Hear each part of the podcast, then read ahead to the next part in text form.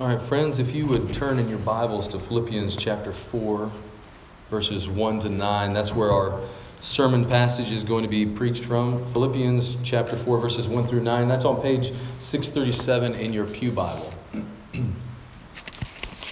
and I titled this, this message, Digging Your Heels In, because we're going to see two ways to do that. We've uh, spent a lot of time the last two weeks and really the last four weeks looking at what it looks like to be a New Testament church. And last week we looked at Philippians 3, verses 1 through 14, and saw that self righteousness, which is a form of heresy, is what I argued, has a subtle way of looking like biblical fidelity. And all around our culture, and I'm speaking specifically about Greenville and the upstate area there is a tendency for religiosity to seep in and to divide churches. Granted, there's plenty of irreligion in our city as well, but I'm speaking specifically of anybody who comes here to visit from out of town. They'll find out very quickly that Greenville has a lot of Christian cultural roots. But as they continue to talk to people, they find out, well, how did that church start? And how did that church start? And what about that church? And too many times, churches start because of what we're going to see between Euodia and Syntyche. Uh, there was infighting. And a lot of times we make fun of it and say that they were arguing about the, the carpet, but a, a lot of times it's not that, is it? It's something that people are digging their heels in and saying, This is so important to me that I'm willing to leave. Or I'm willing for you to leave. And I'm going to try everything in my power to get you to leave. But the gospel frees us up from having to take our preferences and push them on people. And friends, if we want a homogenous culture, if we want everyone to agree with us, that's called a cult. Uh, my wife and I have been watching uh, uh, a series on Scientology, and just watch it for one episode. I promise you will not want people to think like you or the person sitting next to you. You will appreciate the fact that in Christianity, there are a myriad of differences of agreement because that's what makes Christianity even stronger. So, I want us to look. We've already looked at Matthew. Uh, remember Matthew 18, we talked about 70 times 7 forgiveness.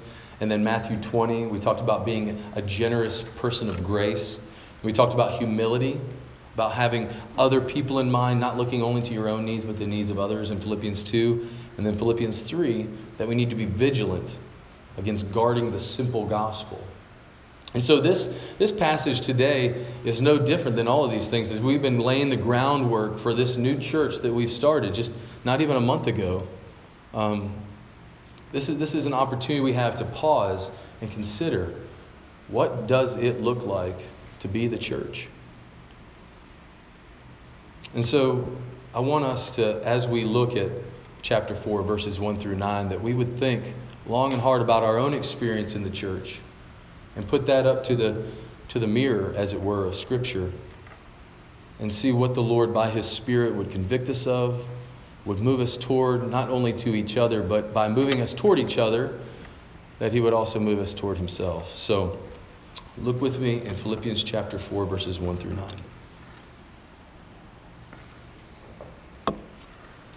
Paul, inspired by the Holy Spirit, writes this Therefore, my brothers, whom I love and long for, my joy and crown, stand firm thus in the Lord, my beloved. I entreat Euodia and I entreat Syntyche to agree in the Lord. Yes, I ask you also, true companion, help these women who have labored side by side with me in the gospel, together with Clement and the rest of my fellow workers whose names are in the book of life. Rejoice in the Lord always. Again, I will say, rejoice. Let your reasonableness be known to everyone. The Lord is at hand. Don't be anxious about anything, but in everything, by prayer and supplication with thanksgiving, let your requests be made known to God.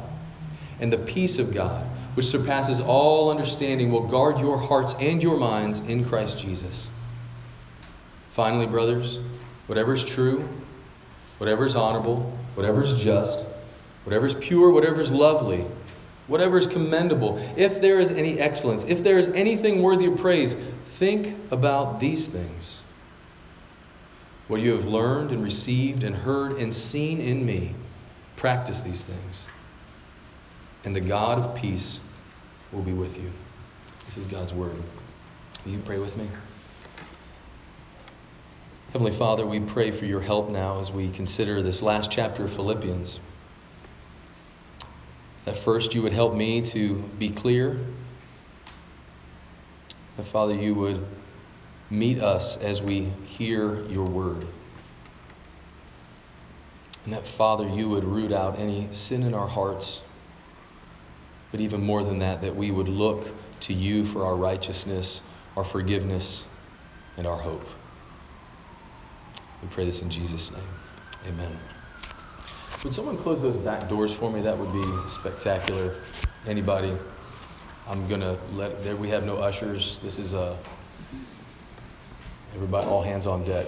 Yeah. Thanks, Peter. Um,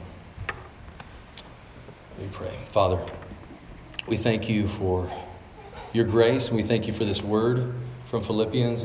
As we close out this book, we pray that you would cause us to confess that we are needy and that we must draw near to you, because that's where we find life.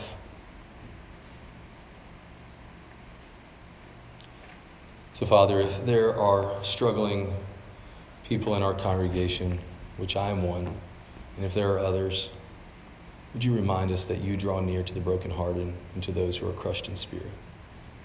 We pray this in Jesus' name. Amen.